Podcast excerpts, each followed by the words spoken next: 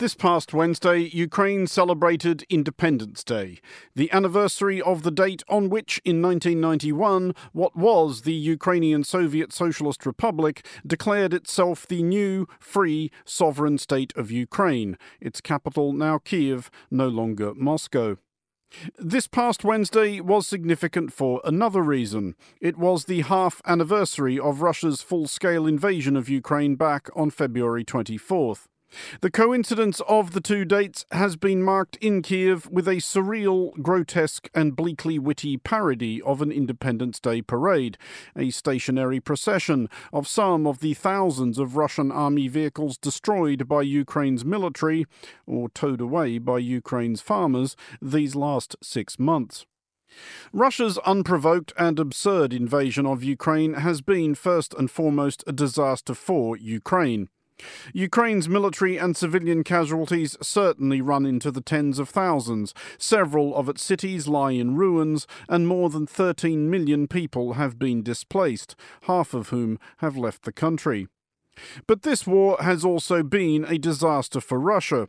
Western estimates of Russian casualties suggest 80,000 dead or injured, comfortably eclipsing the losses of the Red Army in 10 years in Afghanistan. Six months in, what is the state of play? Will Europe's support for Ukraine hold? And what might the next six months bring? This is the Foreign Desk. I thank everyone who acts in support of Ukraine, in support of freedom, but the war continues. It breaks my heart, hearts of all Ukrainians. That's why I ask you to stand against the war. Come in the name of peace come with Ukrainian symbols to support Ukraine, to support freedom, to support life. Shortly after 4 o'clock this morning, I spoke to President Zelensky of Ukraine to offer the continued support of the UK. Because our worst fears have now come true, President Putin of Russia has unleashed war in our European continent. And I say to the Ukrainians in this moment of agony, we are with you and we are on your side. We will work with them for however long it takes to ensure that the sovereignty and independence of Ukraine is restored. We condemn this barbaric attack and the cynical arguments to justify it. It is President Putin who is bringing war back to Europe. And in these dark hours, the European Union and its people stand by Ukraine and its people. You're listening to the Foreign Desk. I'm Andrew Mueller, and I'm joined, first of all, from Kiev by Alya Shandra, editor in chief of Euromaidan Press.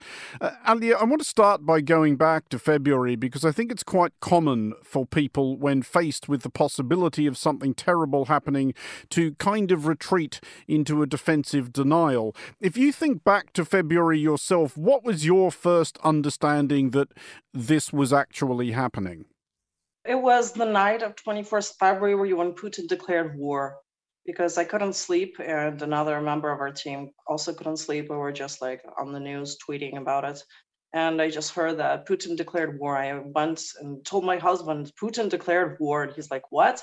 Because very many in Kiev, they did not think that it, an invasion would happen. And a big discussion right now is whether our leadership knew, whether they should have warned us, whether things should have been done differently, whether like should everybody have warned Ukraine that on 24th February Putin will invade? And it was just surreal. Is there a way you can articulate what that actually feels like? I think it's a very hard thing for people who have not faced an invasion of their country or a war in their country to fully comprehend. It's total destruction of the world that you live in, everything of your entire life before that.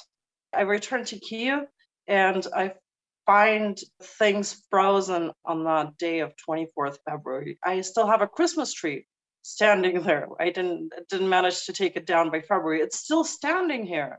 Right now, I'm just picking up these shards of my pre-war life. You know, like what I was thinking of before the war was how to make my kid learn in school, how to pick up my equipment that I sent to be repaired. Things like this it feels like a universe away. all of these problems that seem to be so extremely important they really are a universe away and i'm just marveling at what i was worried about before the invasion you talked there about returning to Kiev, which you have done recently. You were among the, the, many millions of Ukrainians who left the country quite early on in the invasion. When and why did you decide to do that? What's the process leading up to the decision where you think, okay, we have to go? Well, on 25th February, there were rumors that Russians will enter Kiev. There were rumors of street battles going on, and we didn't know what would happen. And basically, I was seven months pregnant. I had two other kids, and basically, I could not fight. I would just be a liability if I was caught there in the city. So the decision was made for the kids to go.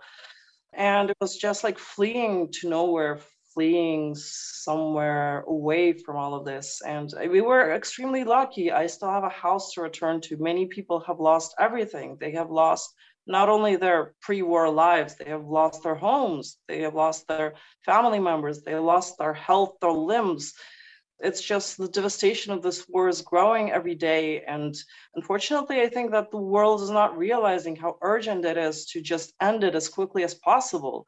And the only possibility to end it is with the victory of Ukraine. To complete your story, we talked about the decision you made to leave. What's the decision process in the other direction? When and why did you decide, okay, we're going home? Well, basically, for me, it was devastating to be outside the country at this time because I'm a journalist. I need to be here and report. But it's a process that all Ukrainian refugees face abroad. So they go to another country, then they have to make a whole bunch of things to fit in, to start living, to find their own place, to get their kids enrolled somewhere, to establish some sort of settled life in which they can actually start working. So it all takes time to get settled down. And the longer that they stay, the harder it is for them to go back. So basically, I wanted to come back a lot earlier, but because of the kids being enrolled in schools, kindergartens, etc., we had to wait. But a very important point of this is that the longer these refugees, Ukrainian refugees, stay, the more likely it is that they will stay in those countries. And that is another devastating toll for Ukraine. It is a devastating toll of depopulation of the most able and skilled population leaving, the young population leaving. The longer the war drags on, the more devastating these population consequences are also. I did want to ask, and I'm interested in your perspective on this as somebody who has seen this conflict from inside Ukraine and from outside Ukraine. What have you made of the impression Ukraine has communicated to itself to the world these last six months? It has gone from being a country that I think was not widely understood or known about to being the most discussed country on the planet. Not only has it fought its war with extraordinary resilience and inventiveness and courage, but it has communicated that with this really quite astonishing sense of humour. Do you think that does reflect what Ukraine is actually like? Is that an authentic representation of the yes, Ukrainian sensibility that, that the world has seen? No, we make lots of puns. Like our social media, anytime there's a political scandal, for several days, it will just be memes, caricatures, jokes, like very scathing jokes, very sarcastic jokes. Sometimes they're not very kind. This is really like what Ukrainians are. If you know, there's a very famous painting by Ilya Repin. This is a Russian painter. It is called Zaporizhian Cossacks writing a letter to the Turkish Sultan. So you have these like very burly Cossack warriors. They're like half naked and they're all laughing and writing a letter. The letter it quite expletively tells the Ottomans he offered them to surrender.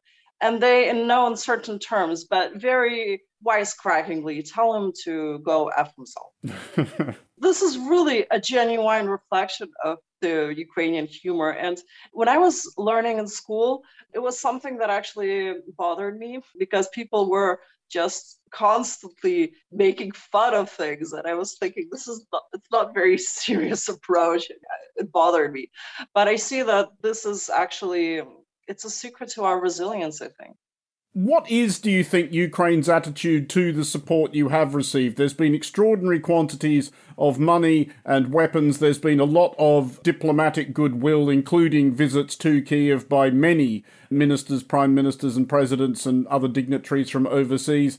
What else is it that Ukrainians think you still need? Well, we're very grateful for the public support. Of course, we were just humbled by all of the responses on our Independence Day. But at the same time, I would like to stress a citation by President Biden that we will be with you for as long as it takes.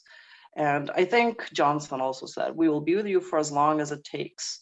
But what do you mean takes? Does takes mean as long as you can just until you you decide to give up or what? Like, like what is it? I would like to hear we are here to help you win as soon as possible. Because so far, the aid that we have received, the military equipment, it is not enough to launch counteroffensive. The only thing that is holding Ukraine back from a counteroffensive is sheer numbers of the equipment that we need to launch one. We are grateful for what we receive, and sometimes we are told it's not it's not polite to be so demanding, but I truly believe that this war is not only our war. We're stopping fascism, full blown fascism here. We're fighting a fascist superpower nuclear country that claims to have the second most powerful army in the world with basically ourselves. I think we're doing a service for everybody that we're stopping it here. It is our best men, our best people who are giving their lives to stop this absolute monster. Maybe you should just hasten it up a little bit so that fewer of our people die. We are fighting for our very own existence here. And for us, it's not a question. And the only question is how many of Ukrainians must die before this totalitarian fascist monster is destroyed. Alya, thank you for joining us. That was the editor in chief of Euromaidan Press, Alya Shandra. You're listening to the Foreign Desk.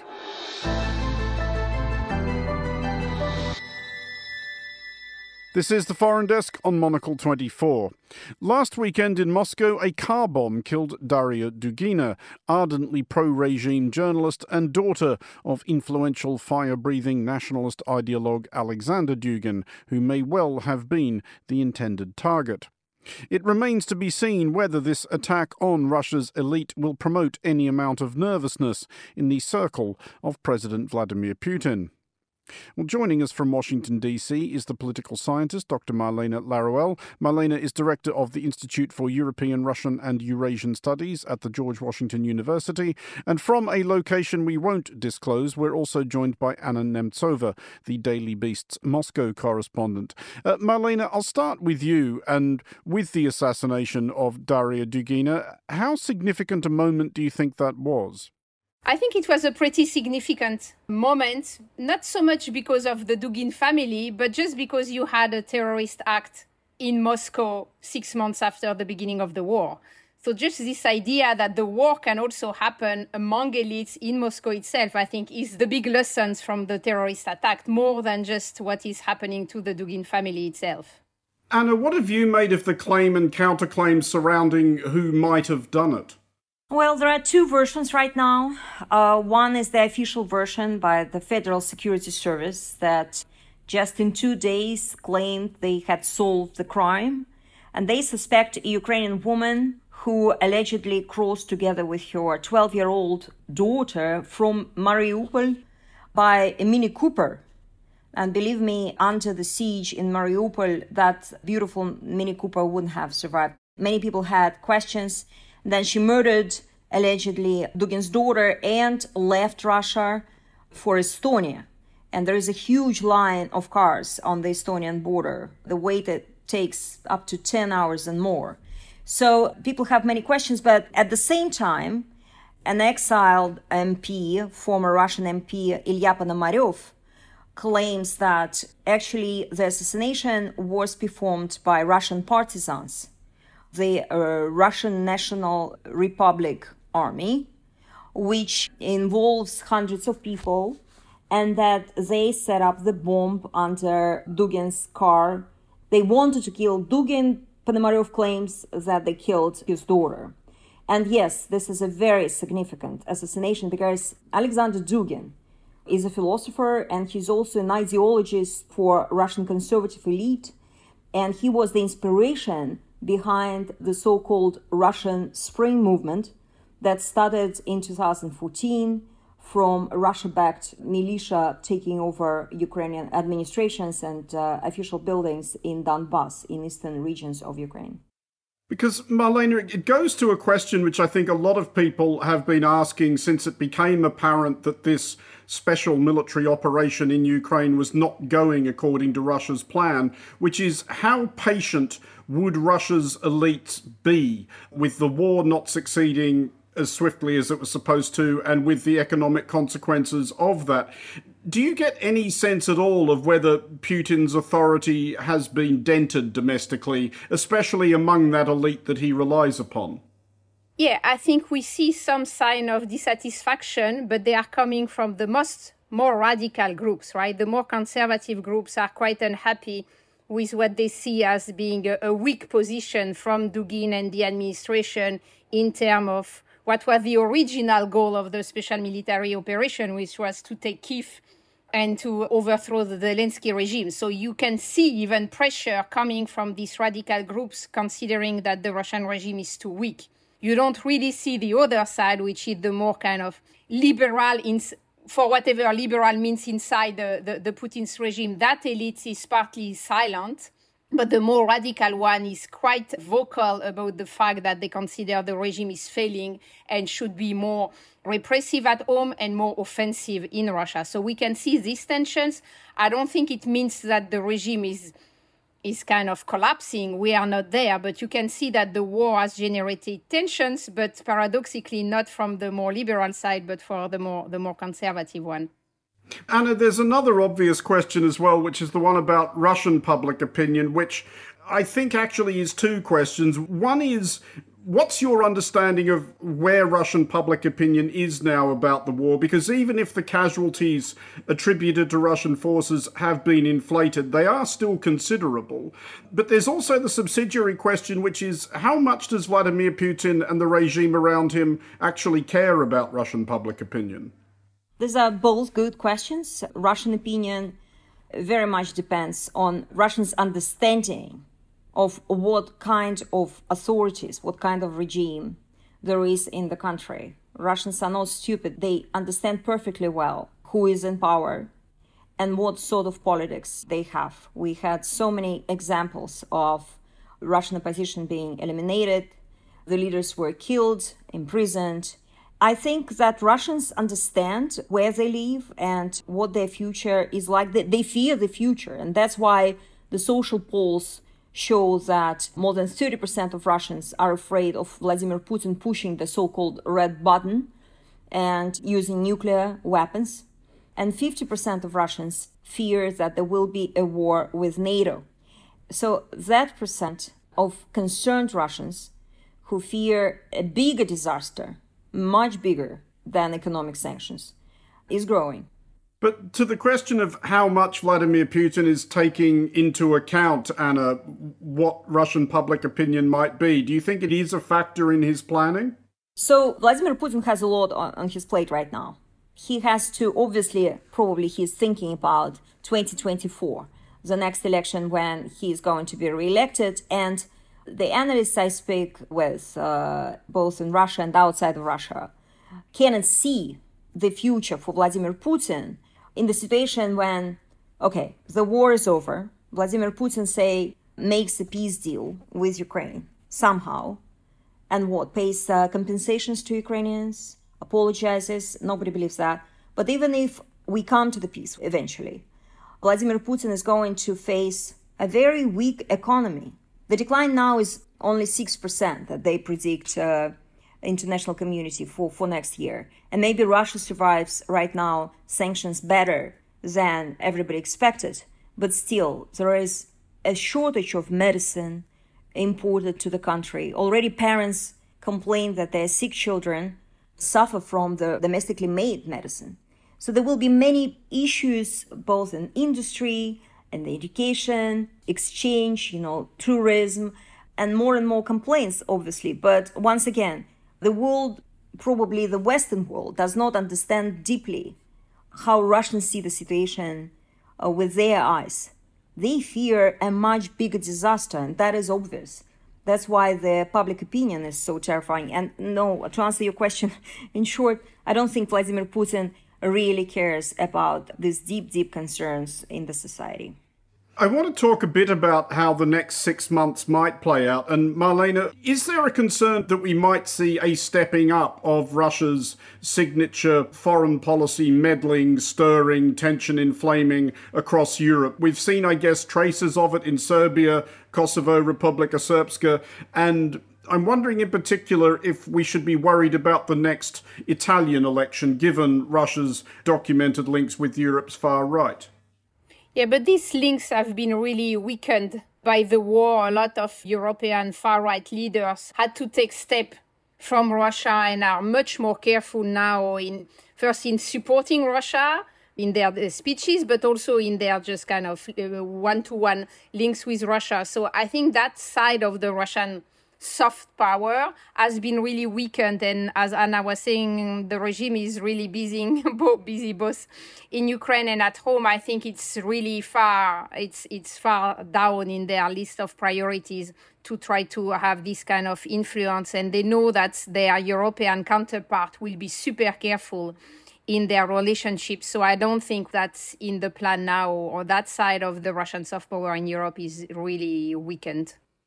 Anna, then to go back to the point you were making or the prospect you were raising about perhaps at some point Vladimir Putin trying to think of or proffer some sort of peace settlement, do you think that is likely? Does he now see this as you know, a winner takes all conflict, or is it imaginable that he might attempt to claim some sort of victory, whether it's the complete annexation of the Donbass or the so called land bridge to Crimea. Could he sell something like that as a victory back home?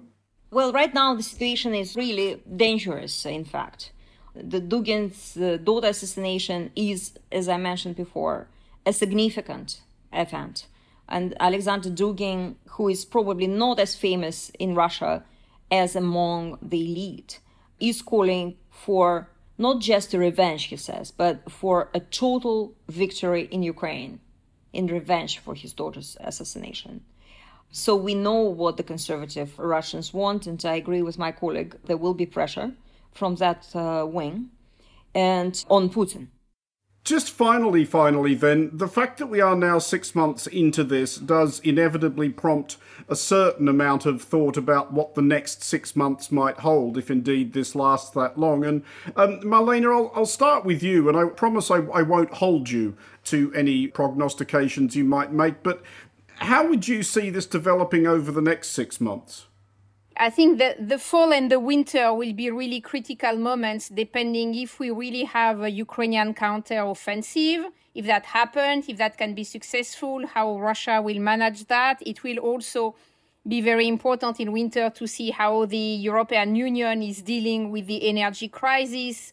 Is that kind of weakening the European unity against Russia or not? And so, depending how all these elements will be evolving, that will really give us an idea on how the war will evolve and how the end of the war will be imaginable. I think until we pass the fall and the winter, it will be very difficult to imagine because there are too many elements that can be evolving in one side or the other. So it's really critical for all sides now.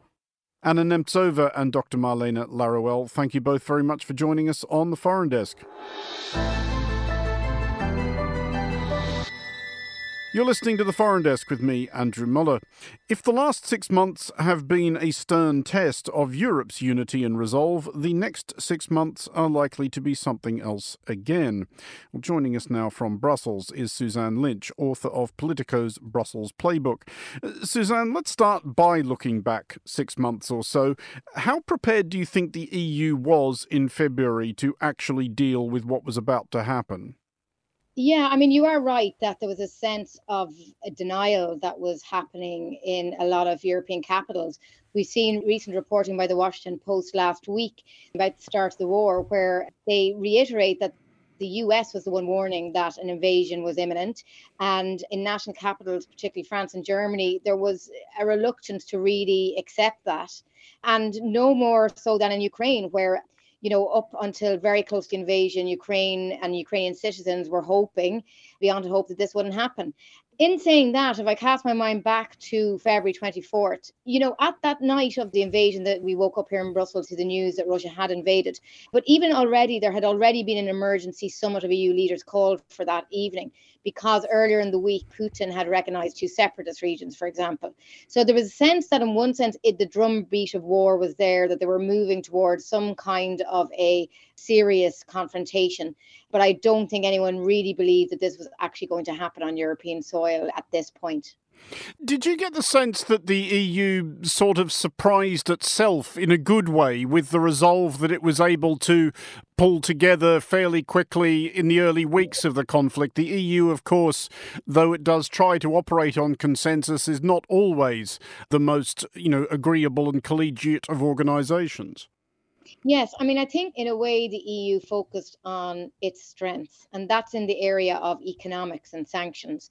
After all, the EU is a huge trading power with Russia. So rather than getting caught up in the debates about arming Ukraine, the EU turned its attention to sanctions. That was their way of outlining their support for Ukraine. So very quickly, and that first meeting on the 24th of February, that big EU summit, uh, they began to implement sanctions. And what we saw then for over a period of six weeks or so longer, ultimately, the EU incrementally decided to agree a sanction package after sanction package. Things like blocking Russians' access to finance in the EU. It went to everything then to flights, flight stopped between Russia and Europe, and then into kind of the energy sector as well. So it was quite a feat to get 27 countries, all of whom have different relationships with Russia and are more dependent in various stages on Russian exports. So it was quite difficult to get a kind of cohesive response, but ultimately they managed to hammer out deals and throughout those weeks to get a very significant sanctions package. There was another important European country involved here, of course, if no longer an EU country, which is the United Kingdom. The Prime Minister Boris Johnson put himself very much front and centre of the West's response to Russia's invasion of Ukraine. In fact, I believe he was in Kiev this week celebrating Independence Day with President Volodymyr Zelensky. Did you get the sense that this I guess, common purpose that the UK and the EU now had did anything to smooth relations between them? I'm not sure if it did in the sense that the Brexit angle, the ongoing, lingering, unresolved problems of Brexit are still there and they're not going away anytime soon. And so this Northern Ireland Protocol issue is resolved. And I don't frankly think that that did much to help that. It did, I think, underline the Brexiteer argument that, you know, Britain was still going to be an international player even if it left the EU. But I think a lot of the over and back, the connections between Europe and the European Union and Britain ha- happened in the context of NATO. Britain was always going to be still involved in NATO discussions. It's obviously a member of NATO. So I don't think that really changed things. In saying that, there was more support, I think, for the British position from those Baltic states who appreciated the you know unequivocal line from Boris Johnson on Ukraine, etc. But I do think that they see that separately to the kind of ongoing negotiations that are going on about Brexit, which are the domain of the European Commission and not really national capitals at the moment. The other big development, of course, within Europe's diplomatic and security architecture since Russia invaded Ukraine has been the application to join NATO by Sweden and Finland. Is there any talk within the corridors of power in Brussels that that might not be the end of it, that perhaps countries like Austria, the Republic of Ireland might start to see the wisdom of being NATO members? Yeah, it's a very interesting kind of philosophical question, if you like, for the EU. The EU has 27 members, but up until very recently, until this year, we had a handful of member states, six in fact, who weren't members of NATO. That has now changed. So for the neutrals, if you like, the loss of Sweden and Finland to NATO, you know, really is an issue for them. Now, the EU treaties do have different provisions built in that gives protection to neutral countries. So, for example, in Ireland, there are certain limits to what Ireland can do in terms of getting involved in EU defence, etc. But at the end of the day, ultimately, the Ukraine war has given new life to the suggestions that came up a year ago when the chaotic withdrawal of Afghanistan happened, that the EU was too dependent on other countries, that it needed to have more, as I call it, strategic autonomy, that it needed to have more clout in defence and security. Nothing has proven that more than the war in Ukraine. So I think those neutral countries, Malta, Cyprus, Austria, and Ireland, are getting quite nervous. You know, the wind is blowing in a different direction now. Look, I don't think there's any sense, there certainly isn't in the Republic of Ireland and in Austria, to join NATO. At the end of the day, even though it did spark debate in these countries and very robust, and some people would say welcome debate, I think there's still no real sign that those countries are going to change their mind. After all, uh, Sweden and Finland were always closer, had always more defense capabilities, and were always kind of closer to NATO. And obviously, because of their geography being so close to Russia, I think it's a quite a unique decision for those countries to make. This is where we should talk about the future and how this resolve will hold up. Is there any concern within the EU that one or more countries might start to see some advantage in flaking out a bit or might even perceive that they have greater priorities than standing up for Ukraine? Yeah, I think there is a concern now. As I say, the EU did exhaust a lot of its power when it came to sanctions earlier in the year. But there are many calls from some countries for the EU to go further. At the end of the day, a price cap on oil that had been suggested still isn't in place. It will be eventually, but not in place now, they think. But gas, I mean, the dependency on Russian gas has obviously been a huge story for the EU throughout this whole war. And there has been no commitment by the EU to ban Russian gas. To eh, yes, countries are trying to wean themselves off it, but at the end of the day, Russia is still making a lot of money by selling oil and gas into the EU. That hasn't changed.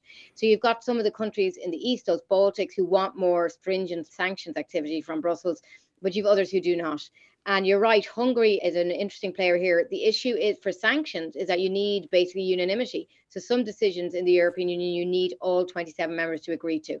And Hungary has shown a limited appetite for further sanctions. Bulgaria, which has a caretaker government at the moment, it hasn't said that it is prepared to restart, you know, gas relationships with Gazprom. So these are worrying signs for the EU as they we look into the second half of this year and whether it's prepared to go further. Just finally, how worried do you think EU governments are about whether public opinion in their countries, which, as you correctly pointed out, has been overwhelmingly and quite rightly sympathetic to Ukraine, but uh, how worried are they about that holding up if this winter proves especially dark and cold and expensive? I think there is a concern, and as you say, key issue here is the coming winter. And we've already seen record spot gas prices, for example, throughout August. And we're seeing really a parade of leaders going abroad. We had Scholz in Canada, we had Macron in Algeria this week, trying to find other energy sources, really. So that's the reality for Europe. Its over dependency on Russian gas, particularly some countries, has been an issue, and now they're frantically trying to reverse that. So, yeah, I think there is a worry that there will be some ennui among the European public. However, I think a lot of the anger that we are seeing in terms of the polls towards incumbent governments is to do with cost of living generally and the inflation picture. Now, of course, that is hugely dependent on energy, but it's not just energy. So I think that's where a lot of the focus is going at the moment. Going to be a lot of interest now in how the ECB reacts with interest rates rises, that kind of thing. So I think that's going to take up a lot of the focus over the next few months. It's going to be the cost of living, bread and butter issues. Yes, the Ukraine war is part of that, but I don't think that that's going to be the focus of people's and consumers' anger over the next few months necessarily. Suzanne Lynch with Politico's Playbook in Brussels. Thank you very much for joining us on the Foreign Desk.